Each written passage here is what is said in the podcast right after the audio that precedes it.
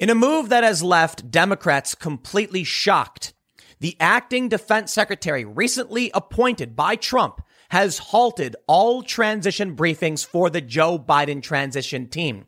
Now they're saying this is just routine. It's the holiday coming up and that many Pentagon workers were completely overwhelmed and we just needed to ease their load a little bit. Well, Biden's camp is saying not so fast. They did not agree to any suspension or halt and have been left totally stunned by this development. In fact, many senior officials in the Pentagon are confused as to why this is happening. Now, we can go by the official narrative, the one coming from Trump's campaign, and it's probably the safest bet. But you see, Trump supporters are looking for any way that Donald Trump can stay president and remain in office. A new story from BuzzFeed talks about many people on the ground in DC, older folks saying civil war it is. No joke. BuzzFeed wrote this story. Don't look at me. It was BuzzFeed. But that's how much the Trump supporters want Trump to win. So if you look at what's happening right now, it may just be, look, the holidays are coming. I'll tell you this. I'm going to take a couple of days off. We got a new year coming. It's Christmas. Everybody wants some time off. And that probably is the simple solution. But the Biden team is saying not so much. That doesn't make sense. We've got the, the biggest hack in U.S. history. They're saying Russia's been hacking us for nine months and it's so bad that we don't even know how to solve the problem. They're saying we got to distribute this vaccine. You can't cut off these transition briefings. And then something else happened. This occurred last night. The order went out last night.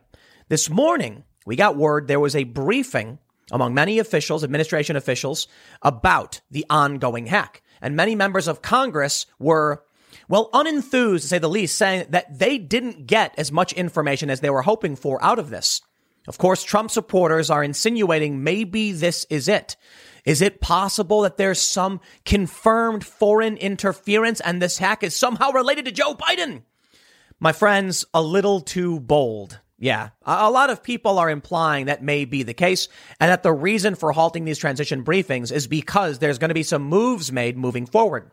They point out that the acting defense secretary was put in only, I think, I think a couple weeks ago, maybe about a month ago, and that this is seriously strange. I mean, Democrats don't find it to be normal at all and think they're being jammed up. Could it be the last temper tantrum of an outgoing administration? Possible. Probably more possible, in my opinion, than Trump is planning on en- enacting some executive order from 2018. But Trump supporters are hoping for it and they're crossing their fingers. Well, I don't know if that's really what this is about, and neither does anybody else, but we are, in fact, facing one of the biggest hacks in U.S. history, and more information is coming out about it. And I think it's very interesting timing. While I don't think anybody should be drawing larger conclusions about this, you should know what's happening and what's going on around this decision.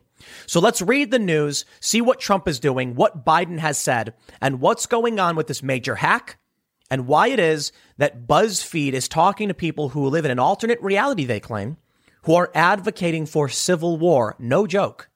Maybe something is on the horizon. Before we get started, head over to timcast.com slash donate if you'd like to support my work. There are many ways you can give, but the best thing you can do, and most of you know this by now, share this video.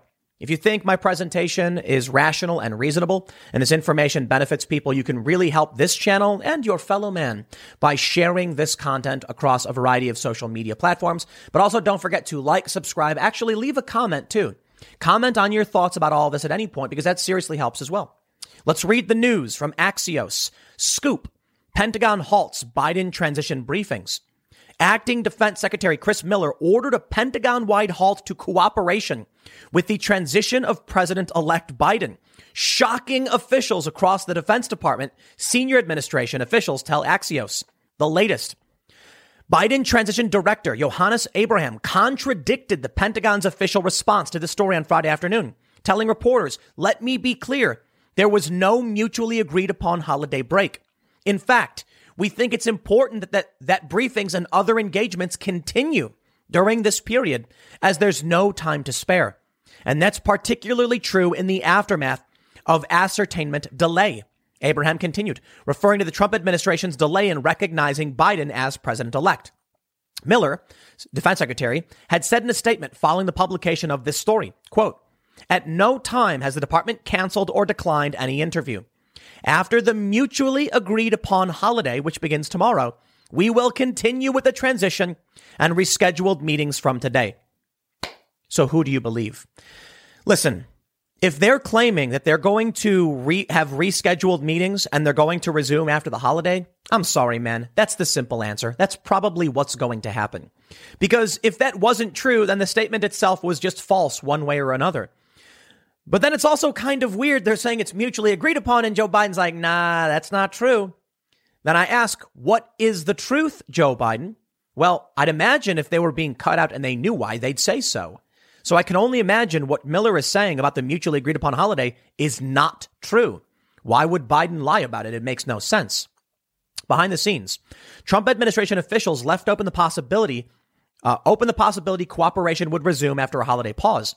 The officials were unsure what prompted Miller's actions or whether President Trump approved. Well, this is Trump's guy who was brought in. So in my opinion, I think Trump knows what's up. And, I, and, I'll, and I'll go back to the question I, I just asked why would Biden lie? And followed up with why would Miller or Trump lie about this? Now, that has, in my opinion, a more simple answer. Because if they came out and said, we are stopping Joe Biden for non holiday reasons, I think it could spark panic or outrage or fear. Listen, shutting things down because it's the holiday, nobody's going to care. I mean, that's, that's actually rather reasonable and likely. But if Biden didn't agree to it and is denying it, I don't see why they would lie about it. In that case, what's the other likely reason to shut down a transition with Joe Biden? First, simple solution. Trump's just jamming them up. Trump's not happy about what's going on, sure. But all this is going down while briefings are taking place around the biggest hack in US history. Maybe there's something there. Maybe it's completely unrelated. I guess we'll have to wait and see. They say why it matters. Miller's move, which stunned officials throughout the Pentagon, was the biggest eruption yet of animus and mistrust toward the Biden team from the top level of the Trump administration. Fury at the Biden team among senior Pentagon officials escalated after the Washington Post published a story on Wednesday night revealing how much money would be saved if Biden halted construction of Trump's border wall. Trump officials blame the leak on the Biden transition team. Though it should be noted, they have no evidence of this, and both reporters on the byline cover the Trump administration and have historically been prolific beneficiaries of leaks. So there's your simple answer, honestly, in the Axios story itself. The, the Biden transition team may be leaking things, maybe not, but if they are, why would the Trump camp want to continue the briefings? That's the most likely answer, in my opinion. They say meetings between President Trump's team and the Biden team are going on throughout the government after a delayed start as the administration dragged its feet on officially recognizing Biden as president elect.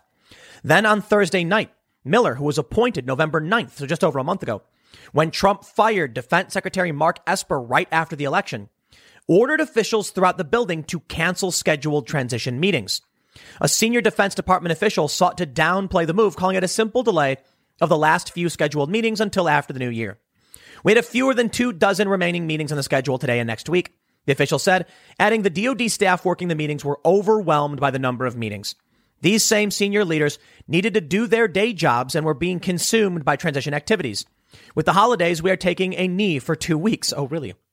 We are still committed to a productive transition. Perhaps I see no reason why that isn't the case, but I don't think that makes sense. You know, we were overwhelmed because we have transitions all the time. And this seems to be abnormal with many people confused by what's going on. The Democrats kind of freaking out.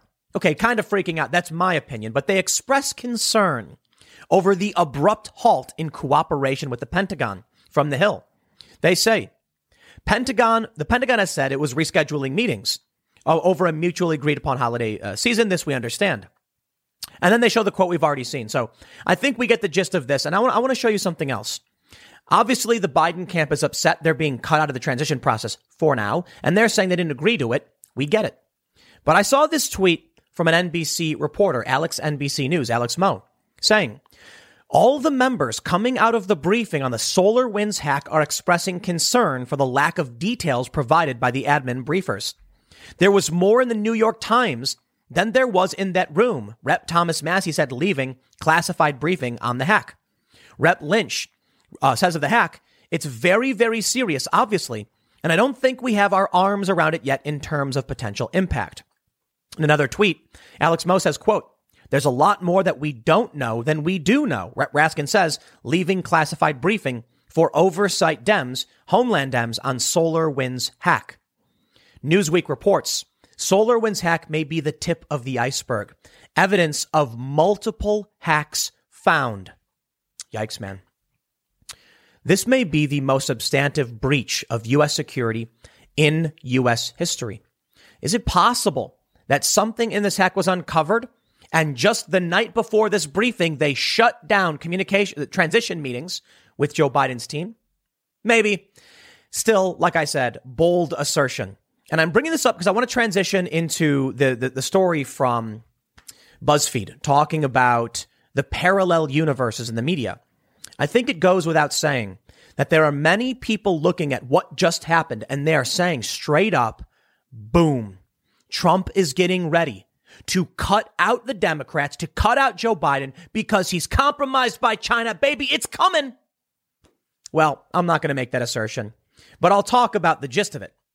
The SolarWinds hack, for, the, for, those that aren't familiar, is this enterprise level software. It was used by many different uh, uh, government agencies, and there was something called the Orion, uh, uh you know, IT service or software. It was a specific program that SolarWinds has that there was a uh, a supply chain hack. People thought they were downloading an update, but they were actually downloading what was essentially we'll call it a virus, I guess, a backdoor. And this allowed nefarious actors to enter American systems and then embed themselves this was just the door being cracked open. These, uh, uh, you know, malicious actors, whoever they may be, state, they say it's Russia. They may be so entrenched in our systems, we do not know how far this goes. And it could just be that. Right now, what we're seeing from mainstream media on the left is that it was Russia. Russia did this. They breached everything, and it is an act of war. Senator Dick Durbin says alleged Russian hack, virtually a declaration of war. Now, I don't trust it. I don't trust it. You know why? Because before Donald Trump got elected, Hillary Clinton was pushing buttons that were leading us into a war with Russia. You see, Russia is allied with Syria. The U.S. did not want Bashar al Assad for a variety of reasons in power. There's also the natural gas pipeline they wanted to build. But we knew that the conflict in Syria was leading to a conflict with Russia. So they accused Trump of working with Russia. And he jams up all of the American efforts to get that pipeline and remove uh, Assad. America really did not want Assad in there. Trump also brought in General Flynn, who, it's my understanding, essentially blew the whistle on the Obama administration arming rebel groups. All of this would have led to Assad being removed and conflict with Russia. Maybe not the intent, but we were heading that direction. If you don't, if, if many of you may not be familiar, but for those that do, Ukraine, Crimea, Russia essentially annexed Crimea. Some say by force, some say through a referendum, sure. And it led to a, a major break from the eastern, from eastern Ukraine to Ukraine. Now, this is relevant because Western forces and powers were trying to get Ukraine on their side. It has a lot to do with the conflict with Russia. Now we're back to this hack. And they're saying this hack must be Russia. How do you prove to the American people the hack was Russia? You can't. They'll just say it over and over again. That's why I'm not so sure. I don't, I, they say Russia did it. I don't know what I'll say. Maybe it was China, Iran, or whatever. I don't know also if it has anything to do with Biden's transition briefings being cut off. But maybe this wasn't Russia. We don't know. Or more importantly, what if Trump comes out and says this was, in fact, China? More importantly, what happens when Director of National Intelligence Ratcliffe comes out and says there was foreign interference, which he did?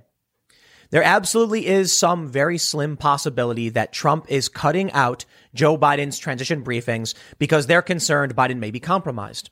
I don't think that's far fetched nor conspiratorial.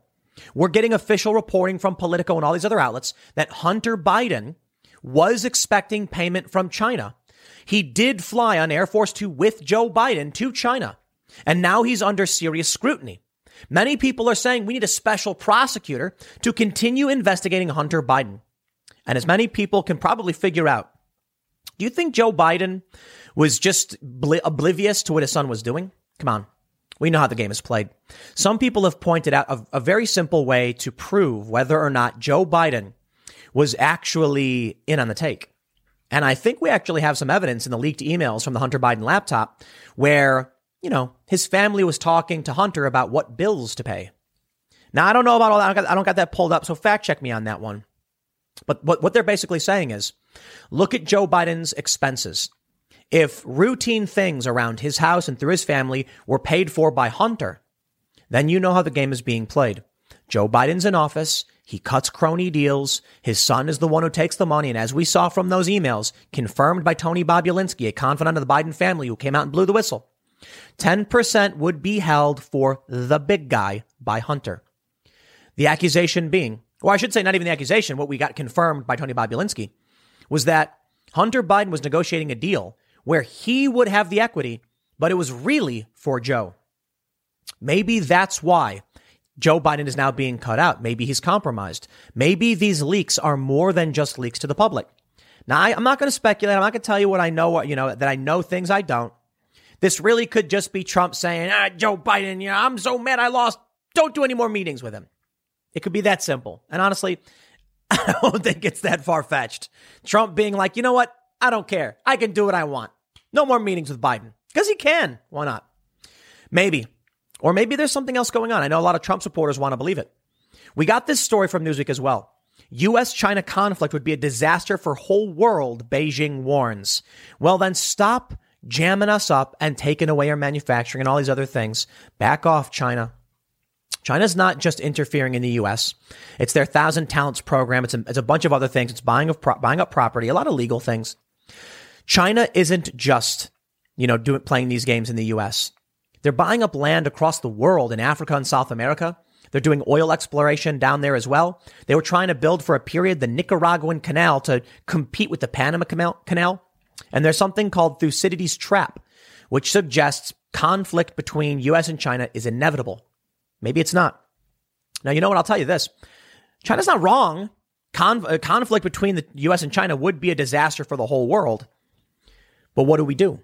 Do we sit back, lay down, and just say, have at it? No. We've got two different worldviews. Now, China's massive, you know, 1.3, 1.4 billion people. In the US, 330 million people. But the US has wealth, power, and military strength. So it could be a potential disaster. But I tell you this you can have the best weapons in the world. The most powerful thing is just people if China is able to, you know, if war does break out for whatever reason, they got the people, man. That matters. It does. But I don't think that's where we're headed. Whatever civil conflict we end up seeing, I think it's going to be fifth generational warfare. This is the story we're getting for BuzzFeed News, and I'll tie this all together. I bring this up because people are looking at the action taken by the Trump administration right now by his Pentagon defense secretary cutting out Biden as another step in the process by which Trump retains power. Some have suggested Trump will become a shadow president, that his supporters will stay by his side, period. No matter what happens, no matter what Joe Biden says, there is no official anymore. Interestingly, uh, Rosie Gray doesn't seem to truly understand these universes. There are two. Axios said he, uh, the CEO of Axios said he fears there'll be a decoupling of these two universes. And that's exactly what these people are actually asking for. They're saying, why don't the blue states get to keep Joe Biden as their president and the red states will have Donald Trump as their president? I mean, yeah, why not? it is an interesting question. And then y'all can negotiate between each other and see how things work out, I guess. But I do find it fascinating. Uh, I do know Rosie Gray, haven't seen her in a long time, but it's interesting to me how these journalists really don't understand what conservatives are doing or what they're thinking. Yet conservatives know what the left is doing and what they're thinking. It's kind of like a one way system, huh? For BuzzFeed, Rosie Gray writes In this universe, Joe Biden has been declared the winner of the election many times and in many different ways. He won the popular vote by more than 7 million ballots.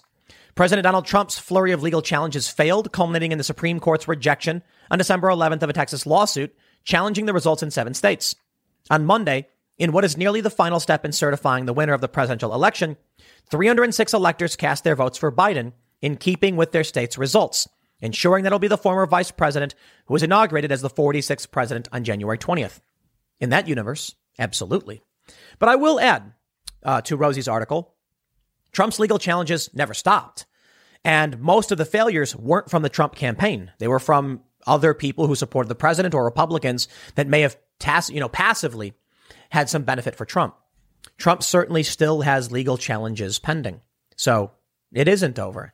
And January 6th is still several weeks away, and that's when they'll actually count the votes. A lot could happen between now and then. She writes, that's just this universe.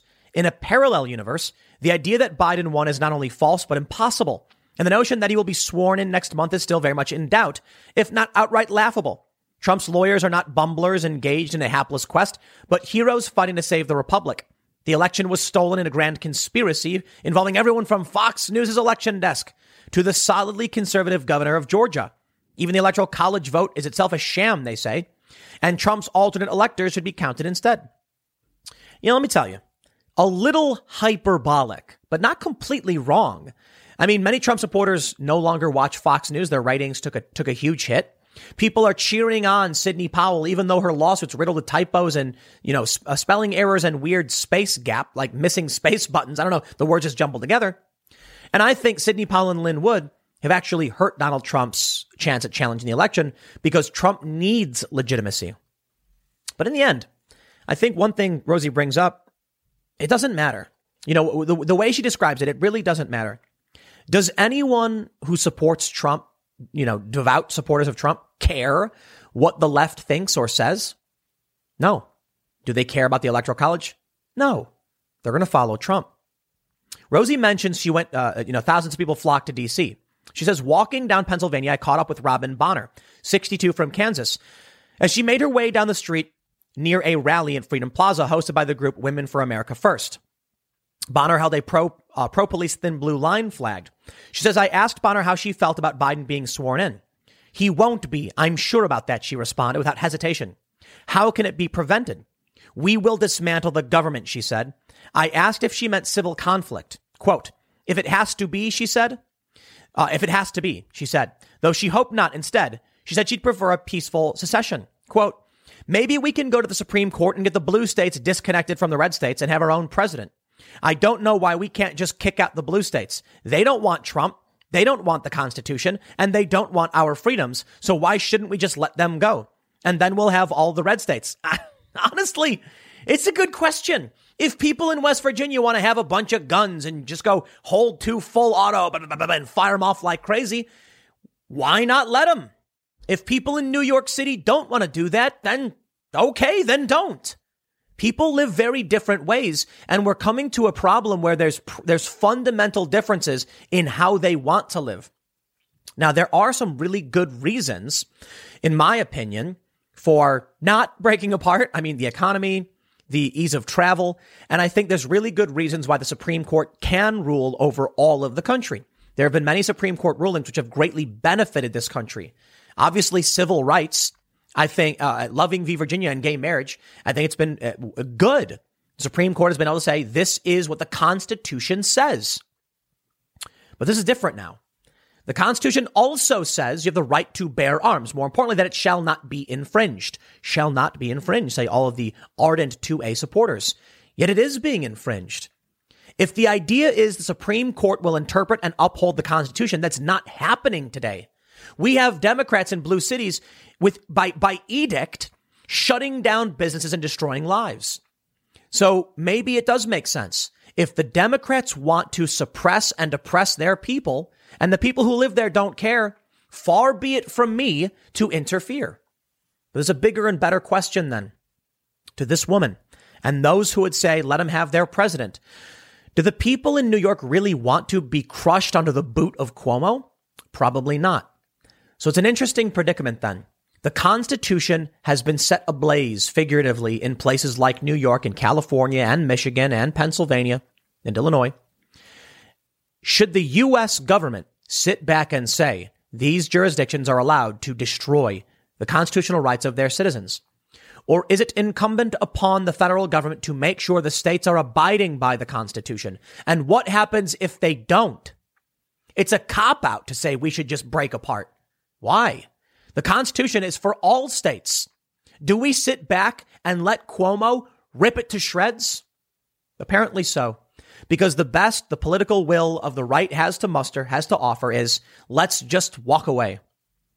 Sure. So be it. Maybe you want to live in peace. I think that's the best thing the Democrats could hope for. Because the alternative is Trump invokes some kind of martial law or whatever to send in military to enforce the upholding of the Constitution. Right now, you've got the left saying, oh no, General Flynn and people on the right have called for martial law. State senator in Virginia and North Carolina have both said martial law. Politico says Republicans don't understand what the Insurrection Act is. MAGA leaders call for the troops to keep Trump in office. Okay. If you were going to tell me Trump can't invoke the Insurrection Act or declare martial law or anything like that, yet at the same time, in these states, you have people just blatantly violating actual statutory law and the Constitution. Tell me again why I care about what you think is legal. If you can violate the Constitution, then there must not be one. If the Democratic governors in these states don't care when they pass, you know, Cuomo just banned hate symbols in violation of the First Amendment, barring people from going to churches violating the First Amendment. He's ripping it shreds. Why would it make a difference then if Trump declared martial law? What does legality have to do with it? Y'all have already broke the law. More importantly, if civil, civil liberties have already been suppressed, repressed, and people are being oppressed, then the only thing that can come from Donald Trump's martial law is people getting their rights back. Because if he just takes the, if he just maintains the removal of people's rights, then nothing changed, did it? So I'm not saying it's the right thing. And I'm not saying it's a good thing. I'm just pointing out. Maybe Donald Trump is shutting down Joe Biden for this reason. Maybe it's just wishful thinking from these Trump supporters. I gotta say, I do not believe that Donald Trump has the political willpower to do anything like that. And the simple solution here as to why Trump shut down the Biden transition briefings is because Trump is giving a one last big middle finger to the Democratic establishment and other establishment politics in the mainstream media. That's about it. I don't think there's some grand scheme or grand conspiracy. And I think at the very least, you can say they're probably lying about why they're shutting things down. If someone told me to make a bet and I had no choice, I'd bet that Trump is just jamming up Biden on the way out. But I do think there's a better probability that Trump has actionable intelligence from these hacks from Ratcliffe, the, the director of national intelligence, suggesting there's something going on with the Biden family. Because Tony Bobulinski, a former confidant, said the Bidens are compromised by China. And if that's true, then Trump is obligated to stop them from taking the presidency, isn't he? If they're going to say, make these claims and assert them as fact, wouldn't any rational person say we can't allow it?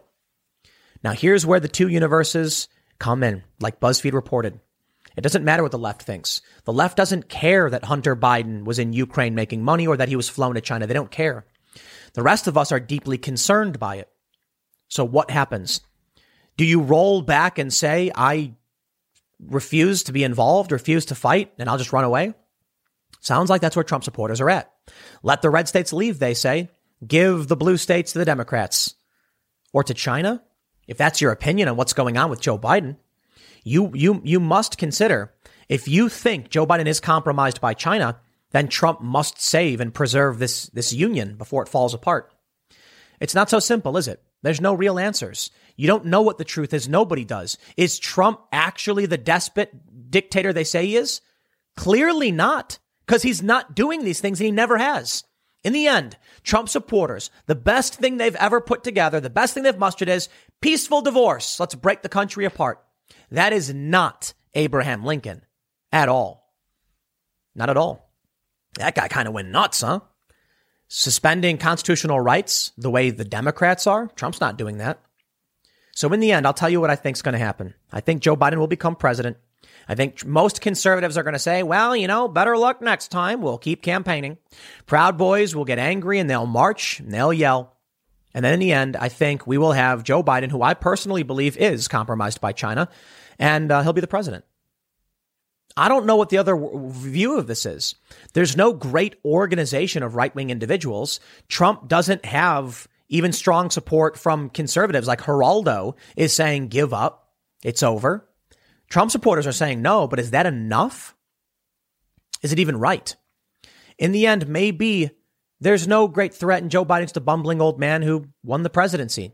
Or maybe he is an old crony who used his office to prop himself up and is compromised by China.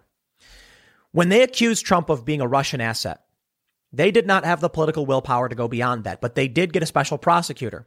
At the very least, you think Trump could do that, right? A special prosecutor investigating the Biden family, not just Hunter Biden on the way out. If he doesn't do anything, it just proves conservatives have no political willpower. Now, Trump supporters, I think, do. But is that it we get from BuzzFeed? These women saying, let's just secede, let's break apart? That's not very strong political willpower, but hey, it's better than nothing. I'm not saying it's, it's right to break up the country. I'm saying at least there is some willpower there. It remains to be seen. But in the meantime, Joe Biden getting cut off. We'll see what it means in the long run. I'll leave it there. Next segment's coming up tonight at 8 p.m. YouTube.com slash TimCastIRL. We're hoping these special guests can make it. There was recently a blizzard and things are getting, you know, kind of jammed up on our end. But this could be a really big show about the China, about China, about their culture, about what they're doing, about war and infiltration.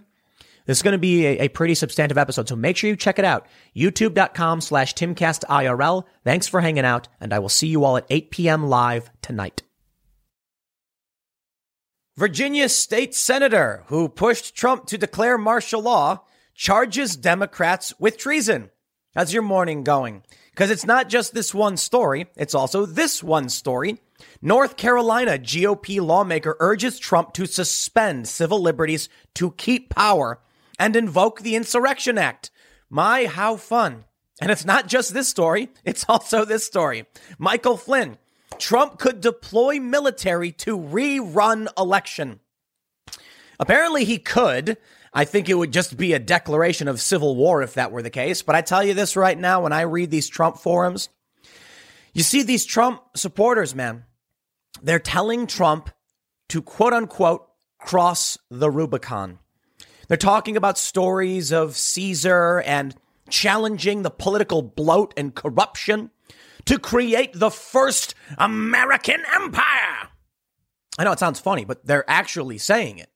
Some people, maybe jokingly, sure, but many are pointing out that the republic is in danger and that our interests are being sold out to China and that Trump must do something about it. I don't know who must do what about it because the, the, the reality is most people don't agree on exactly what must be done, and that is a serious challenge. But I do think one thing that must be done is a restoration of the principles of the Constitution and the return to some kind of cohesive culture. I don't know exactly how that's done, and maybe it can't be done. But we certainly right now have Democrats and their supporters who do not agree with this country and the Constitution. Am I saying all Democrats everywhere? Of course I'm not. But when you look at people like Andrew Cuomo, he recently banned hate symbols and straight up said, yeah, we understand it's probably a violation of the Constitution. You take a look at many of these states who are in direct violation of the Electors Clause of the Constitution. There's very clearly right now a dangerous thing happening. Two very large, massive, distinct cultures. Not the only cultures. I can already hear the left screaming. But what about this culture and that culture? I'm talking about in the culture war you have those who believe in the Constitution for all its faults, perhaps, and for all of its merits, of course. And you have people who say if there's a problem, we can just amend the Constitution, we must vote, we must make these changes. But what happens when half the country is so far removed from the other half, there will never be a constitutional convention or a chance to actually amend, um, um, um, uh, amend the Constitution. And some people have pointed out that were, I think, one state. Uh, this was a comment we received the other day on the podcast. One state legislature away from actually having that power, because then you'd have 30 states to 20. I don't know if that's enough. Maybe it is. Sure, whatever. But I think we're looking at something just remarkably dangerous. You know, when I talk to my friends, they're they're cheering on the vaccine, they're cheering on the lockdown, they're cheering on Fauci, and they're demanding money from the government. These things are untenable. These are not solutions to any problem. In fact, the, the, the, Democrats caused the problem with all the lockdowns, which are not legal, not constitutional. They're not, when I, when I, when I say not legal, I'm saying they're not pa- uh, uh, passed through a legislative body approved, you know, approved. They're just edicts from these governors. They've destroyed the economies. Then they go to the federal government and say, print us some money or give us some money. They're asking for us to solve the problem they created. So when I see my friends saying, good, lock everything down, it must be done, and the government should give us money, I'm like, bro, you created that problem. You've, you've created it. We've now gone on what, what nine months, okay? The, the, the, lockdowns didn't work. We've been wearing masks. It's not stopping the, the, the major spike. Then they come out and they say the vaccine. But we had Dr. Vin Gupta on MSNBC that say that the vaccine doesn't actually prevent you from getting COVID. We don't know, and you still can't be traveling or doing anything like, anything like this. So, so not to get off on, on a vaccine tangent, the point is, how do we have some states, maybe mainly cities, saying yes, martial law, yes, total lockdown, and yes, just medicate everybody. That'll solve the problem and print more money. Fine. If that's what they want, that's, that, that's their prerogative. But then you have other people who are saying, dude, stop. Protect the vulnerable, release the lockdowns, give people the vaccine if they so choose, and we have to learn how to deal with this like adults. And that does mean people lose lives. It's horrifying. But as Trump has said, the disease, uh, the cure can't be worse than the disease. And the lockdown certainly is that. Then, on the other side, we have people like this VA state senator more focused on the election results, saying martial law. On the left, the overwhelming majority have been screaming and demanding some form of martial law. On the right, it's split with a small faction of ardent Trump supporters demanding martial law and a rerun of the election, and most just saying, can we just please move forward and be adults? You know what that means? My friends, it means the only real outcome is probably going to be some kind of martial law. So I tell you this. The, the, the right wing individuals, the VA, I'll, I'll, we'll, and we'll read this on the VA State Senator. When he's saying declare martial law, I say, okay, we're already basically under martial law when NYPD are arresting people for serving food. See, martial law is, is specifically military law. I, I'm pretty sure. When the military comes in, say the Insurrection Act, and then they impose law over civilian law. But what we're talking about colloquially when we say martial law, we're talking about harsh, extra legal lockdown. That means you have police who are not following any laws, just doing whatever they're told by a governor who's in violation of the Constitution. Martial law typically, there's two ways to look at it. The official way is military rule or just totalitarian lockdown. Pick one. Do you want it from Trump or do you want it from Biden? Because either way, it's already here. And therein lies the main problem. Yo, I'm sitting out here in the middle of nowhere. I see mountains in front of me covered in snow. And we were going snowboarding down the hill the other day. I actually ended up doing an accidental front flip and I got my left hand kind of all uh, a little, little scraped up. That's what I'm doing. Many of you are probably doing the same thing. I don't think sitting back and doing nothing is appropriate. I absolutely do not. Too many people would sit by and say, leave me out of it. No, we have to stand up for the Constitution and we have to defend it um, and make sure that our rights are protected.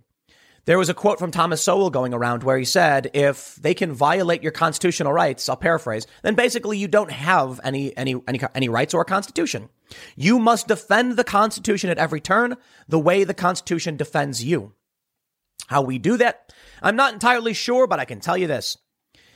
Will Trump, Trump supporters or Republicans have the political willpower to do whatever it is they're saying? I think the answer is a resounding no. Why?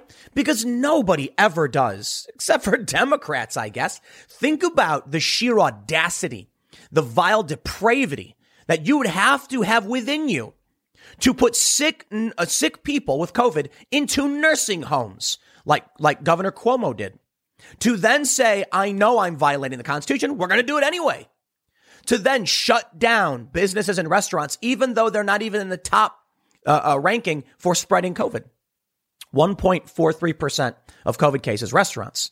Why can't you just then social distance? Why, why tell everyone you're going into total shutdown? Because this guy has political willpower. Cuomo says outright, I'm going to lock you down. I'm going to kill the elderly and y'all can't do nothing about it because the men and women in uniform of New York, the ones who remain, I suppose, the oath breakers would grad, would gladly crack a truncheon over your head if it meant they got their paycheck. I am not saying all cops are bad. That's ridiculous because we're talking about two different cultures. We're cultures. We're talking about New York being very, very different from, say, West Virginia. In West Virginia, you're probably not going to see cops doing that kind of stuff. Why? You know, I think it's it's it's about the power between individuals. If you have a big property in West Virginia, or maybe even a little shack, and you're armed to the teeth, what's going to happen? couple sheriffs and deputies come out and tell you, yeah, you can't put that fence there. And you might get into an argument and they're going to leave because there's not a whole lot they can do. The power between that indiv- the, the cops and that individual are, are very, very close to each other. Although the cops do have authority based on, you know, being voted in, the sheriffs or, or, you know, some kind of state authority. In New York, you have tens of thousands of police officers who will gladly arrest you for serving a hot dog and a beer, which they've done. And what's anyone going to do? Probably nothing. So the point is, New York, West Virginia, very, very different. When it all comes down to it, you got people on the right saying martial law, VA state senator wants Democrats charged with treason. Well, that's a little, a little bit over the top. Michael Flynn says rerun these elections in the swing states. That sounds to me like the battleground right now. That's where the divide really, really is hitting home. But West Virginia doesn't want to live like New York. And I know people will say, well, New York's got more people and a bigger economy. So what? They're like, if the, if the, if the red states left, they'd be a third world country. I don't think they care.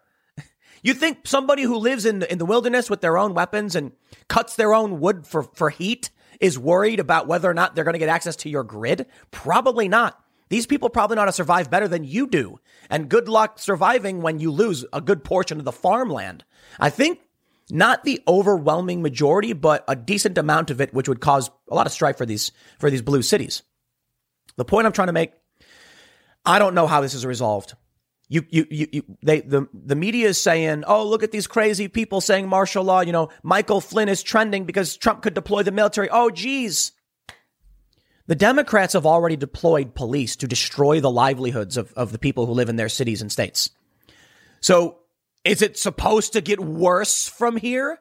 Are we supposed to be like, oh no, what would happen if the military came out and occupied my city?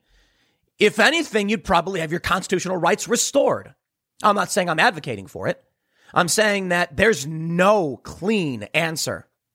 And it's not so simple to just bat away when these people are calling for this stuff because worse things are already happening. My friends, they say the lockdown is the right answer, but the World Health Organization said no. One of the top doctors said it's a last of last resorts. You shouldn't do it. We did it for nine months. It clearly didn't stop the next spike. Why are we continuing to do it again? Because the people in power are enforcing a type of totalitarian law. It's not martial, it's not military, but they're certainly just doing it. So tell me which is worse, your martial law or his martial law. Sorry, don't care. I can't see the difference. But I'll tell you this if the military did come in, you'd probably get your rights back. Isn't that funny? Here's the first story from Newsweek. After facing criticism for her gubernatorial opponent from excuse me, from her gubernatorial opponent, Virginia State Senator Amanda Chase doubled down on her support for President Trump declaring martial law because Democrats committed treason during the 2020 election. Chase made headlines this week for publicly calling for Trump to invoke martial law so the military could hold a new election. Virginia delegate Kirk Cox, who like Chase is vying for the Republican gubernatorial nomination, called it an, called it an absurd and dangerous suggestion but it did little to temper Chase's support for overturning the election. She said, Wow, this is spicy, my friends. Make no mistake, we are at war. The Democratic Party hijacked our 2020 presidential election and have committed treason. Chase wrote in a Facebook post late Wednesday. Where the hell are the Republicans?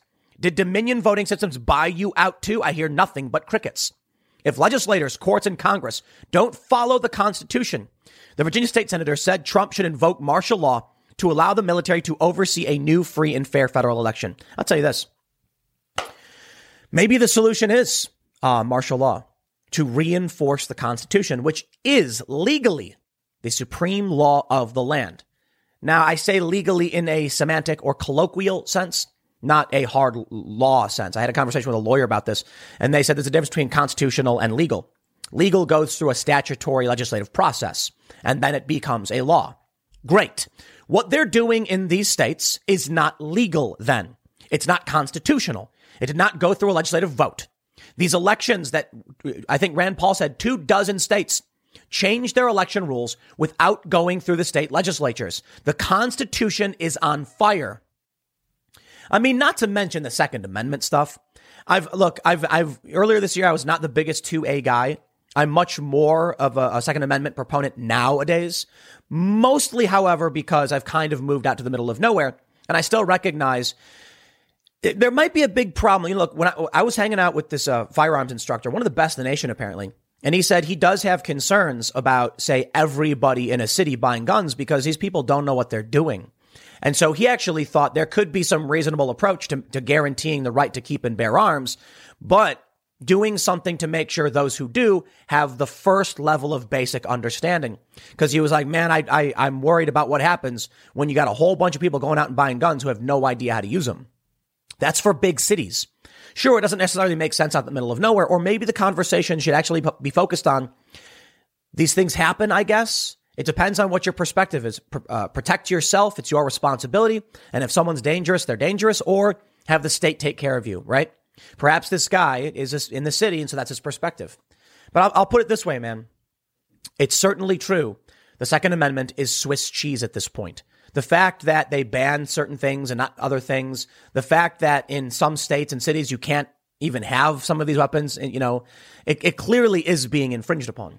But more importantly, of the First Amendment clearly being infringed upon in New York. The right to, I mean, actually, I'm sorry, the First Amendment's being infringed upon basically everywhere. The right to peaceably assemble. Okay? Congress shall make no law. Fine.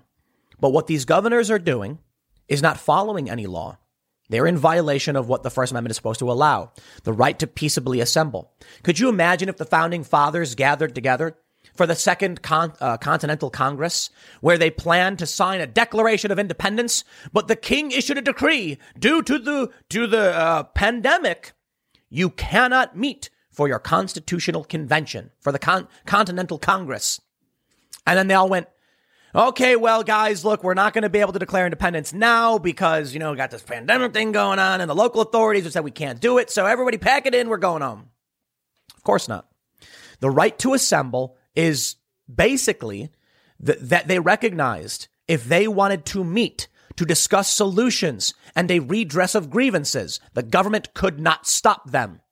Because as they stated, and as Ulysses S. Grant stated, it is the right of any person who feels oppressed by their government to move for revolution. And that includes Antifa and the far left. You bet it does. But you stake your life, your property, and your guarantees as a, as a citizen when you make that, that charge or claim. Antifa luckily has uh, allies in the DA, so many of these people are not actually going to jail. Now, I, again, I'm not going to uh, say I'm advocating for or against any of this, but I will tell you, I actually believe if there was some kind of martial law, at least the Constitution would be enforced. I guess, but I don't, I don't, I don't, I don't want to pretend like I actually trust that would happen. I'll tell you why. The North Carolina GOP lawmaker urged Trump to suspend civil liberties to keep power. Yeah, I'm going to give a big fat F you to that one. You're not suspending my civil liberties so Trump can keep power. Now, the problem? Civil liberties have already been suspended, so uh, Trump wouldn't be doing a whole lot if he actually did invoke the Insurrection Act. Let me show you what Michael Flynn said. This is the big story that's breaking now. Quote, he could order within the swing states if he wanted to he could take military capabilities and basically rerun an election each in those states. Flynn added that using the military is not unprecedented, saying that people talk about it like it's something that we've never done. But he also said he was not calling for that. Martial law has been instituted 64 times, so I'm not calling for that. We have a constitutional process, and that has to be followed. I tell you what, he's not wrong. Abraham Lincoln was, I mean, if you actually look at what he did, a bit tyrannical. I know it's it's it's blasphemy, right? Well, I tell you what, the far left doesn't like the guy. The right pretty much does like the guy. But let's be honest. Abraham Lincoln uh, uh, shut down newspapers, clearly in violation of the First Amendment. But his his uh, reasoning was essentially rebellion, insurrection. That's what he said. The the you know the southern states were doing. Abraham Lincoln suspend, I believe he suspended habeas corpus. I know there are a lot of people who are arrested and imprisoned without charge or trial. He did some crazy stuff. And I thought about this and I was like, you know, it's crazy. We look back on what Abraham Lincoln did. He's, he's one of the greatest presidents ever. And that's what Trump supporters have been saying with things like this. They say Trump could do something that would shock the psyche, the, the minds of many people in this country crossing the Rubicon, challenging the corrupt political establishment, and enforcing martial law to rerun elections or something to that nature. And people would be angry. And it maybe could spark a civil war of some sort. And the things that Abraham Lincoln did are looked back, back upon fondly. Not all, not all of it, not by everybody. I mean, I think it's obvious the real reason we like Abraham Lincoln is the Emancipation Proclamation. But I will add the 13th Amendment doesn't do enough. The 13th Amendment abolished slavery, but it also included a provision that you can still have slavery if someone's convicted of a crime. That to me is still a problem. Kanye West said so, right? And, and it makes sense. Kamala Harris using uh, prison inmates for cheap labor to have them go fight fires is horrifyingly dystopian. But hey, I actually think it's a, a remnant of the past, not something from the future. I guess, uh, you know, it's just her exercise of that authority. So let me tell you something. If you get Kamala Harris, who kept people in prison when they should have been, I, I believe they were facing parole or, uh, yeah, they were going to be put on parole. She said, no, no, no, no, keep them. We'll pay them a buck an hour to go fight wildfires. Is that the kind of despotism you want? The kind of martial law we can expect? When the far left goes around burning cities down or seizing autonomous zones and the district attorneys just cut them loose, is that what you expect? Meanwhile, they're marching in the streets, singing and dancing for Joe Biden, but then telling you you can't run your business. They're telling people they can sing and dance for Joe Biden, but you can't go to church. You're already under some type of totalitarian law. Not, not legally martial law, but it's already here. So spare me your your gut wrenching, bleeding hearts of oh, I can't believe Donald Trump his supporters are saying this. Bro, you told people in violation of the First Amendment they couldn't go to church. You sent cops out in New York City to put cameras up to the windows of Jewish schools to spy on children. They went undercover into a restaurant, ordered food, and when the guy served it, they arrested the guy. So don't come to me and go, Trump might declare martial law. These people are crazy. Shut up. You're the people who are going around arresting people for serving food. You're the ones in California who are putting up giant tents and picnic tables for your craft services Hollywood production. Meanwhile, right next to it is a restaurant with picnic tables and a big tent who can't serve because of some mindless unconstitutional edict. We're already living in the nightmare hellscape. So I don't, you know what? I don't care at this point.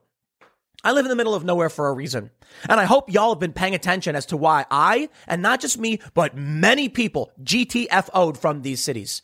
Maybe nothing happens. I always say it. I can't see the future. I have no idea. But I tell you this, I've been having a good time out in the middle of nowhere. You know why? We got, it's, it's a big hill. We're in the middle of nowhere. We put on, we got some snowboards and we are just riding down the hill and everyone's laughing and we're throwing snowballs, having a good old time. Nobody's wearing a mask because we're out in the middle of nowhere. And I got a garage where we built some skate stuff. I know, look, I'm not trying to, uh, I recognize I am extremely fortunate, work very hard, built up a big company, and now we have essentially this really awesome place to hang out. Not everybody can do that. Not everybody can leave these cities. It's very, very horrifying. So I wonder then if your rights have already been suspended totally. Would you be upset if the military came in to enforce some kind of constitutional law? Maybe not. What do you call it when the Democrats are allowed to march to the streets by the thousands and small business owners are not allowed to sell a hot dog? I call that tyranny because the party members are given carte blanche and the regular people are being arrested and spied on. So then when I hear from Michael Flynn or anybody else, I tell you this. What did Michael Flynn say? I'm not saying he should do it. No political willpower. So be it. Cuomo's got political willpower. Cuomo and Bill de Blasio targeted the Jewish community. Targeted. Isn't that amazing? Now that's political willpower. And no one did anything. Now, the, the Jewish community protested. They arrested the guy, Heshy Tischler, who was actually leading the protests. That's what you get. Now, they fought back. They, they were cutting locks on parks, reopening them. And the amazing thing was, Heshy told me the story where they locked this park down and the kids can't go in it. And he's like, two blocks away, you got a park. It's open. Why did you close this one down? And the cops are like, I don't know. And the, the, the uh, parks people are like, I have no idea. They were specifically targeting the Jewish community. Isn't that funny? Let's talk about political willpower. Gretchen Whitmer defying Supreme Court orders. Andrew Cuomo defying Supreme Court orders. Defying in the sense that when they were told, they were like, hey, you know, I do what I want. Man, that is political willpower. So if Donald Trump doesn't have that political willpower, I wouldn't be surprised. His supporters could call for it all day and night. I, I do not believe it's going to happen. But the Supreme Court could hand down a ruling saying, you can't do this. And the Democratic governor is like, how about I got two big old birds to flip you and I'm going to do it anyway. Wow. And then what? How does Supreme Court actually enforce any of this? They don't. They tell us that we're supposed to abide by these norms and these rules and everything, and certain votes are official and certain votes aren't. I tell you, if the Supreme Court says something and the states are like, we just don't care. If the Constitution says this is how elections are run, these are your constitutionally protected rights, and these states say, I don't care, then we don't really have a Constitution, do we? Then we don't really have civil liberties, do we? So you can't really suspend something that's been taken away already, can you? I'm not saying Trump should do it. I'm just pointing out we are already under some, some boot stomping Democrat BS regardless of your opinion of whether it's right or wrong because of the pandemic. I'm not saying that. I'm saying the Democrats have already suspended your rights.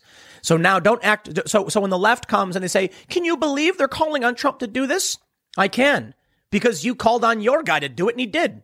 Trump's just the one not doing it because Trump isn't actually a fascist. Isn't that funny? All right. I'll leave it there. Next segment's coming up at 1 p.m. on this channel and we have more spicy news. Maybe we'll just go to war. Maybe that's the plan for all of this stuff, huh? Stick around 1 p.m. on this channel, and I will see you all then.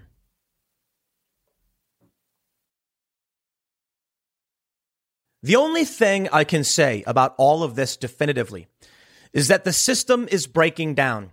There are no rules. Nothing makes sense. Everything is broken. And perhaps on purpose. Perhaps we are under attack by a foreign adversary of sorts that is playing at our worst vices and weaknesses to destroy us from within. It's the only logical explanation I can think of, but maybe it's a bit of an overstatement. Maybe we are just falling into these traps ourselves.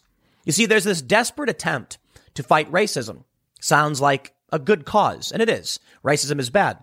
But what happens when it becomes toxic? What if I were to tell you the New York Times has an article well, actually, let me, let me slow down. The New York Times has an article. We're looking at it. Elderly versus essential workers. Who should get the coronavirus vaccine first?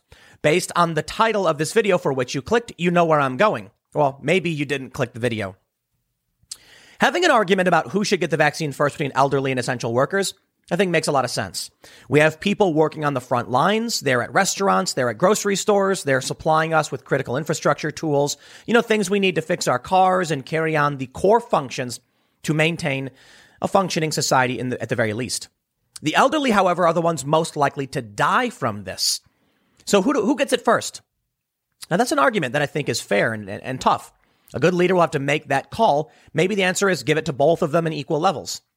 What if I told you that one professor suggested there are too many white old people and that's why they should not get the vaccine? Because that's what the New York Times has actually published in this article straight up saying that the older groups tend to be whiter. So you have this guy, he's a professor at University of Pennsylvania, Harald Schmidt.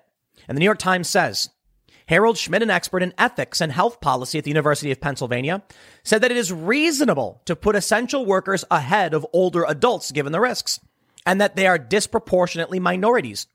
Older populations are whiter, Dr. Schmidt said. Society is structured in a way that enables them to live longer instead of giving additional health benefits to those who already had more of them. We can start to level the playing field a bit. Level the playing field. Do you know what that means in this context? Level the playing field? It means some racial groups must die, apparently, thanks New York Times, for the sake of a different racial group. Older people based on race do not get the vaccine, talk about psychotic and downright depraved. But what if I were to tell you in other places, the opposite is actually happening?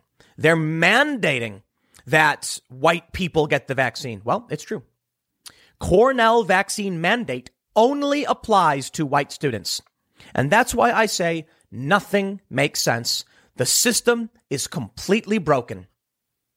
And is something we've known for quite some time. If you follow the likes of, say, Titania McGrath on Twitter, uh, um, created by the ever brilliant Andrew Doyle.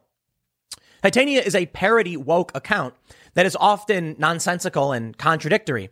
There's one really funny image where it's like, here's a visual graph of, you know, uh, intersectionality for those that understand. And it was just nonsensical lines and concentric circles that you clearly couldn't decipher. And that's the point. There are no rules. Nothing makes sense. Look at this story from the College Fix. Cornell vaccine mandate applies only applies to white students. Is that racist? I tell you, it's both racist and not racist, I guess. First of all, a lot of people really angry. Why is a choice being given to non-white students as to whether or not they get the vaccine? You're gonna you're you're you're gonna get COVID. They're gonna get sick and die, and you're gonna spread the disease, the, the the illness around the college campus. So why do they have a choice? Well, I think people should have a choice. But many viewed this as some kind of nefarious plot of some like nasty vaccine that they're targeting the white people with. I actually think that's not the case. I think it's inverted. Now, you may have seen the viral video of the nurse in Chattanooga. This is crazy stuff, man. This nurse is giving a press conference talking about how on the front line, you know, healthcare workers, they're all going to be getting the vaccine. But then she starts to slow down and blink and rub her head and she says, I'm sorry, I'm feeling really dizzy. And then she just straight passes out. It was about, I think, 10 minutes, a little bit more than 10 minutes after she got the vaccine. She passes out. Later, they issue a statement saying, Oh, this, uh, it, it happens all the time. She said, It's very common for me to pass out when I feel pain. Some people responded to the, tw- to the tweet I put out saying that if it's uh, uh, that, that it is very common for people who get vaccines to faint and things like that. And my response was like, you know, maybe it's common, but it's certainly not common enough for people to know that it's apparently normal, whatever normal might mean. Now, I bring this up because there are many news stories that are showing the vaccine in an extremely negative light. We had another breaking story from CBS. Man, I tell you what, CBS reported I, I covered this the other day, but CBS reported there were five nurses at University Medical Center in El Paso. And in one of, in, in, in at one point, you see the doctor give it, or the nurse, whoever giving the vaccine, take the cap off, stick the needle in the arm, but there's nothing in the syringe. Now that's creepy. I think there's a simple solution. The dude accidentally took the used needle from the other person and put a used needle in the arm of the other guy, which is freaky and gross. I'm sure everybody, everyone will be fine. Interestingly, though, CBS tweeted that none of the nurses actually ended up getting the vaccine, that something was not really happening. What they claimed on Twitter, and this is from CBS, that when they realized the second person got the shot, but there was no, the plunger was already, it was empty, the syringe was empty. They said all five of the nurses. Now I think maybe they're wrong. I can't, I can't figure this one out. But it sounds like what they're claiming is that in the other instances when the shot was administered, they didn't actually inject anything. I don't believe that's true, but CBS is tweeting this. So the point I'm trying to make here is there are a bunch of stories coming out saying the vaccine is bad. We have a story out of Alaska where they're they're saying that so uh, one of, one of these medical practitioners, uh, frontline workers, went into had an anaphylactic reaction. Face swells up, throat started closing, and they got rushed to the emergency room of the emergency wing of the hospital. The person apparently then said, I'm excited to keep going with this because they're insane, I guess. I don't know what the point is of that story or, or who's reporting it, but that's nuts. Anyway, here's the point. Because of stories like this, you have people seeing the college fix, college vaccine mandate only applies to white students. They see that and they say, this is nefarious. They're targeting the white people or whatever. Okay. You want to know why I don't think that's the case? Sure. We know about the Bell's palsy from the vaccine tests. What they said was that the amount of Bell's palsy they saw after the vaccine was not higher than your average Bell's palsy numbers you get throughout the year. The issue though is I guess that some like something triggers Bell's palsy. So it may be normal based on regular human interaction with certain objects, but if you knew something was going to give you Bell's palsy, you would avoid it. Bell's palsy may be triggered. I was reading one thing about it where a person was using bug spray they were, you know, t- killing some wasps, and that triggered a Bell's palsy. They got nerve, you know, a nerve gets compressed, and then your face gets kind of paralyzed. So maybe that was caused by the bug spray. Maybe there are agents that cause it, but it only happens, say, a thousand times a year, right? I'm using a random number. If giving people the vaccine triggers the likely, the, the, the, the, is the catalyst for what may cause it, it's important to report. But I'm not saying that's true, okay? I'm just pointing out that a lot of people are concerned that there are health issues with these vaccine. Okay. Accepted. That being said, vaccines, I think are pretty good. And let's put it this way. Here's what I said the other day, and I think this is, important. It bears repeating. When you go to the doctor and the doctor says, you got something wrong with your gut, I'm going to prescribe prescribidone. It's a drug. Take it. Trust me. Do you wonder what's in the drug he's giving you? When you go to the pharmacist and they say, we're giving you, de- uh, you know, dexamethasone or something, you know, whatever. I'm just making up words. I'm, I'm using that on purpose. When they tell you a word, you're like, I don't know what that word is. You know, I went to a doctor and they were like, this is for your joints. And I'm like, I have no idea what that word is. I'll take your word for it, boss. When I went and got shots when I was traveling the world, I just took their word for it. So the, the, here's, here's, here's the point I'm getting at because I'm kind of dragging it on. Sorry. If a doctor advises you, they're giving you something that's going to be good for you, I tend to just assume it's probably true. Uh, does that mean there are side effects and other problems? Definitely. That's why you got to do your research. So I, I, have some allergies, which is probably why I'm not the, the simplest reasons why I'm not going to get the vaccine. Think about it this way Cornell is saying only white people are mandated to get the vaccine. Let's operate under the assumption the vaccine is going to protect us and it's going to be good for us. The white people have no choice. They're going to be getting the vaccine whether they like it or not. So that means there's a disease the vaccine is supposed to be stopping, and only the white people will be guaranteed to have been vaccinated because it's a mandate. I don't like the idea of a mandate. I'm not saying that uh, uh, they should, people should be forced to do anything. What I'm saying is, if you have a cure for a disease, and you have two groups of people, white people and non-white people, and you say all of the white people must be cured of this disease, whether you like it or not. Everybody else, you know, if you want it, let me know. So what do you think's going to happen? This is the crazy, the crazy thing about the psychotic ideology of the woke left and why I constantly rag on this stuff. What they're saying makes no sense. We shouldn't give the vaccine to elderly white people because too many are white, recognizing they think the vaccine is going to help people. Then Cornell says we should only make the white people get the vaccine because other people may be, you know, upset by that. What they're basically saying is if we assume that this vaccine is a good thing for people, then actually, I'll put it this way. No matter how you frame it, it's like, it's, it's racist. And that's the way it always is, isn't it? Every possible angle of this. Making the white people take it and it's bad. Yeah, that's racism. Making the white people take it and it's going to cure them and then telling other people you figure it out for yourselves. Then you're going to see the minorities suffering higher, uh, higher likelihood of, of COVID, right? And they keep telling us that the minority communities are more deeply impacted by this, but they're not mandating that community, you know, these groups of people take the, take the vaccine. The system is broken. The far left, it, what they're proposing is absolutely meaningless. And I bring you now to a very interesting thread. The first thing I want to say, you know, when I talk about people complaining about the dangers of the, of the vaccine and everything, Jim Roberts is, uh, he used to work, I think, for Mashable. Now he's just, uh, uh you know, got 200,000 followers, verified Twitter user. He says, why hasn't Joe Biden been vaccinated by now? Makes no sense. Yes, interesting. Why hasn't Joe Biden been vaccinated by now? I seriously, shouldn't he be the first person to get the vaccine? Mike Pence got the vaccine. If if if we are expecting that Joe Biden is going to be president on January 20th, shouldn't he have been the first person to get the vaccine? Listen, we can talk about essential workers and the elderly, the Pfizer CEO saying, I'm not going to get the vaccine because I don't want to jump in front of the line.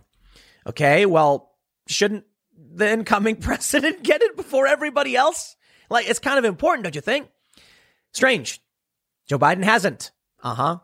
That's what I mean by everything's broken and nothing makes sense. There's no rhyme or reason to what's going on. The elderly are too white. They shouldn't get the vaccine, but white students should be forced to get the vaccine and everyone else can decide. Wait, what? Which one is racist? Ask the woke left. Maybe that's the intent to be confusing and to, uh, unintelligible. But let's talk about the real ramifications of censorship. Patrick Collison is the CEO of Stripe. Stripe is the second largest payment processor. Think PayPal. Now, PayPal, I think, has like 78% of the market, and Stripe actually has like 22. I could be wrong about that, but it's big. Patrick Collison tweeted, Someone I know has had some quite useful COVID related posts removed from Median, Medium, LinkedIn, and Nextdoor. They've been deemed COVID misinformation. It's not that, it's not what the WHO endorses. I think his posts overstate the case for the treatment he's arguing for. They aren't without justification, however. He has some considerable scientific evidence on his side, including a small RCT. Now, I want to stop there. The World Health Organization has already advised against the lockdowns, saying it's a last resort of last resorts and it can be avoided. Why then are we seeing increasing lockdowns, which didn't work the first time, being implemented again? You see, that is against the World Health Organization's advice. Not that I think we should be mandated to just, you know, only repeat what the World Health Organization says. There are certainly other experts in this world. let me tell you something. The far left and that their plan and everything that's going on. The Democrats have locked everything down. We're not meeting in person anymore and sharing ideas. Ideas are being pushed through social media and the internet. But they're going through a filter of what is deemed acceptable opinion. Keeping people indoors and away from each other stops the spread of more than just one kind of virus. You know, the actual virus. It, well, they say it does. Apparently it's not because a spike is happening like crazy. But it also spreads the idea of idea, it stops the spread of idea viruses. Now that could impact the left as well, but here's what then happens. We can't go and meet with our friends and talk about stuff and have arguments. I mean, I still do my show for sure. But for the most part, we can't. But we can go online where big tech CEOs like, you know, Jack Dorsey and Mark Zuckerberg can, can ban opinions. So right now, certain ideas are being crushed and certain, uh, and filtered out of the discourse. Think about that. It's very, very interesting. What we're saying right now on this, this segment is in line with acceptable discourse. But what's, what kind of conversations would be happening if we were in person? Well, I'll tell you, man. There's a guy who lives near me who's talking about some very, very serious consequences for everything that's going on. He's talking about guns and prepping and a bunch of crazy stuff. That's the kind of conversation they're hoping to avoid, which you can't have on social media, among other things. You can certainly say that it's racist to give white people the vaccine and racist to not make them get the vaccine. Sure, fine, whatever. But Patrick brings up a really good, good point. Let's read. He says, this year, we've come to better appreciate the fallibility and shortcomings of numerous well established institutions. Masks don't work, for instance, while simultaneously entrenching more heavily mechanisms that assume their correctness removing COVID misinformation. False claims about COVID or any disease are, of course, undesirable. But leaving aside the merits of content removal as the response, have we really figured out a sensible applied epistemology for oper- operationalizing such designations? Okay, let me slow down and just tell you what's going on. We were told earlier this year by Dr. Fauci himself masks don't work. That's what Dr. Fauci said. He was wrong. At the time, many conservatives were buying masks. I had people hitting me up being like, bro, if they're saying don't get a mask, you better go out and buy masks. And I was like, okay. And people were sending me masks. This is the funniest thing. Some of these people are now the ones saying, don't wear a mask. Blah. Okay. Uh, I got no problem wearing a mask. I, it's you know it's really funny, and I'm, I'm, gonna I'm gonna say this. A lot of people are like masks are a sign of uh, uh obedience. I'm like, bro, is wearing a shirt a sign of obedience? I go to the store and they're like, no shirt, no shoes, no service. I can put a mask on while I'm in the store. I really don't care. I like it, it's, you know, your sovereign, your personal sovereignty, your independence is within you. There's certain, there's certain give and take. Now, somebody wants to inject something into me. That, that's the line. Okay. If, if we, if we're going to talk about choice, then certainly, you know, I'm not going to accept a mandate. Now, to be honest, I'm not super worried about this vaccine. But I am worried about it a bit because we are getting tons of reports about negative effects. We're getting reports about Bell's palsy. Whether it's acceptable or not is not my, it's not up to me. The news is reporting it. We're hearing about anaphylaxis. Okay. It's not, we have this woman faint. I'm not going to assert my opinion on those things other than to say the media is reporting things that are scaring people. If you want to mandate that, sorry, you can't freak me out and scream in my face and then mandate, you know, I get your, your vaccine. Patrick Collison made a really important point, though. If big tech and social media, at the behest of this leftist ideology and these resistance type Democrats who are like, we can't have misinformation be spreading, they're the ones who are spreading misinformation. There is no homogenized path towards the, a correct answer. You are not always going to be right. Neither will I. In fact, I'm wrong quite a bit, aren't I? I don't think I'm perfect. I don't think I have all the answers. I think I have opinions and I can read stuff and I can talk about it. And that means earlier in the year when they said don't buy masks, they were wrong. And now, based on the rules they've implemented, if they're wrong today, we can't counter that with the correct information. Meanwhile, they're giving us competing narratives. The elderly are too white, they shouldn't get the vaccine, but at colleges, the white people should be mandated to get the vaccine. Which is it?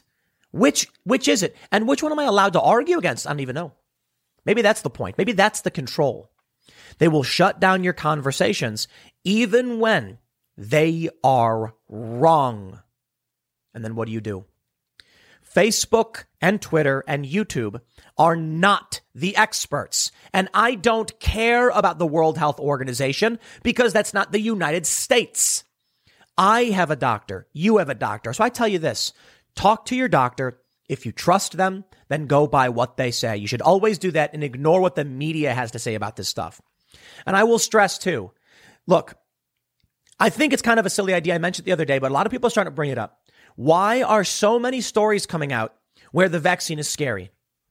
Why did we have a video of a woman in Tennessee? They put her on camera and she faints. Then they say, well, for her, it's common. She has a condition. Why would you choose the woman with a condition who faints to stand in front of cameras? She could have faint. Why are you telling me that an unnamed person in Alaska got anaph- had an anaphylactic reaction, which is very severe? Why are you telling me about the Bell's palsy? Why are you telling me about these, these emergency alerts?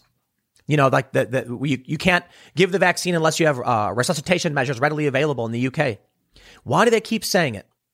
Is a vaccine really that bad? Maybe, maybe these things really happened. And maybe it's the media desperate for ratings. And maybe, as many people are now saying, they're desperate for a way to say Trump is bad. You want to know what happened in the past few days? A lot of people were pointing out that Trump promised to get the vaccine, vaccine out by the end of the year. And Trump has been saying, we must get it approved. We must get the vaccine to people.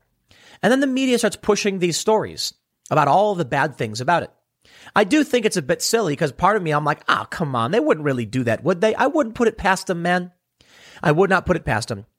Earlier on, we saw all these stories where they said Trump will never do it. It's not possible. We're going to be in lockdown forever. The vaccine can't work. And even now, what are they saying? Even if you get the vaccine, you must be locked down. Why? Trump succeeded. Trump did the unthinkable and got the vaccine done and approved in less than a year. Now, you shouldn't have to get it unless you choose to get it. And you should talk to your doctor about it if it's right for you. That's, that's the way you should always do it. I have allergies, so I'm concerned. I don't think it makes sense. Plus, I'm a strapping young lad. I'm not in line to get it anyway. The point is, take the side effects seriously, look into the health effects, Take it all seriously, do your research, and then ask your doctor. All right, that's the important thing you'll do. But why is it they're telling us the lockdown can't be lifted? And why is it that they're slapping us in the face with stories where they're like, it's actually bad? Could it be that, like many vaccines, it has its problems? Could it be that it was rushed out and there are some areas of concern people should have and it should be forced on people? And could it be that Trump pulled off a miracle they were saying it would take a, I'm not kidding, quotes from doctors, it would take a miracle to get the vaccine done. Then Trump does it, praises it, says, we're going to get this out. And they start saying, no, no, you still have to lock down. It's not, ah, that was their plan. They want the great reset. They want the lockdown. They did not want Trump to pull this off. Now that the vaccine's here, what are they going to do? When Russia announced they had a vaccine, the media was like, no, no, not true. Then when we heard from these big pharmaceuticals who want that sweet green, that guaranteed government money, our money, they said we have it. And the media said, but you still have to lock down. You still have to wear a mask. You still have to lock down. You still have to wear a mask. And, and people, people are fainting and getting sick. Okay, dude, you know what? Listen, I'm not a doctor. I go to the doctor when I do, and the doctor prescribes medication, and I just trust them. They're like, you're sick. This will cure you. Okay, I, I, like like in every profession, I can't go and do all this hard research to determine what the chemical makeup of this drug is. I do my research though, and it turns out, yeah, I, I told the story uh, uh, the other day when I was once prescribed. It was uh, it was an antibiotic. Traveling around the world, you know, you want to make sure you're you're you're getting you're taken care of because sometimes water is dirty. I'll put it that way. I'm not, I won't get too personal, but you know, you go to countries like Turkey and Venezuela, you go to doctor, right? And so one of the things they, they gave had some side effects. And I said, I don't think that's a good idea. And they said, okay, we'll give you a different one. Just that simple. Just that simple. So I trust my doctor. And that's what I think everybody needs to do. I think you need to watch out for media sensationalism. And I think we should all just point out in the end, the far left is crazy. Everybody's nuts and they hate Trump. So I have to wonder if a lot of the big narrative coming out about the vaccine is just because they want to make sure you don't believe Trump pulled it off. I know it does seem kind of silly, right? But they didn't want the vaccine to come out. They said it couldn't be done. They said Trump couldn't do it. Why would I believe now they're taking this seriously instead of just believing they want to make sure everybody hates Trump? Think about what's going on. Trump right now is fighting for the presidency, refusing to back down. Could you imagine like what this is going to mean for the president. He got the miracle. He he com- he com- accomplished this. It's going to bolster his support at a time when he needs it more than ever. So no surprise these stories are coming out and people are fainting on camera. Oh no, the vaccine Trump was wrong. They don't want you lining up behind Donald Trump. They don't want you sta- standing up with him. Now, I'm not saying it's uh, definitively. I'm just saying they definitely don't want you supporting Trump. It could just be that we've never had a media system like this while we've administered an emergency vaccine. And that's really it. So here we go. Last thing on the Twitter, as I'm seeing right now, the, the what's happening tab, uh, tab. Pfizer says it has millions of doses of COVID 19 vaccine in a warehouse with no additional instructions for delivery. Once again, the vaccine was accomplished and available, but it's Trump's fault. See what they're doing? We'll see what they're doing. I'll leave it there. Next segment's coming up at 4 p.m. over at youtube.com slash timcast. That's the URL, not the name of the channel. You can find it by searching Tim Pool on YouTube. I think we got really big news. Let me just give you the gist of it. Um, on the podcast, you probably already heard the whole segment, but there was a briefing today on the biggest hack in American history, essentially. And as soon as they got out, they cut off Joe Biden from defense briefings and transition. Now that's interesting. I'll see y'all at four and we'll talk about that story. YouTube.com slash Timcast. Thanks for hanging out, and I will see you all then.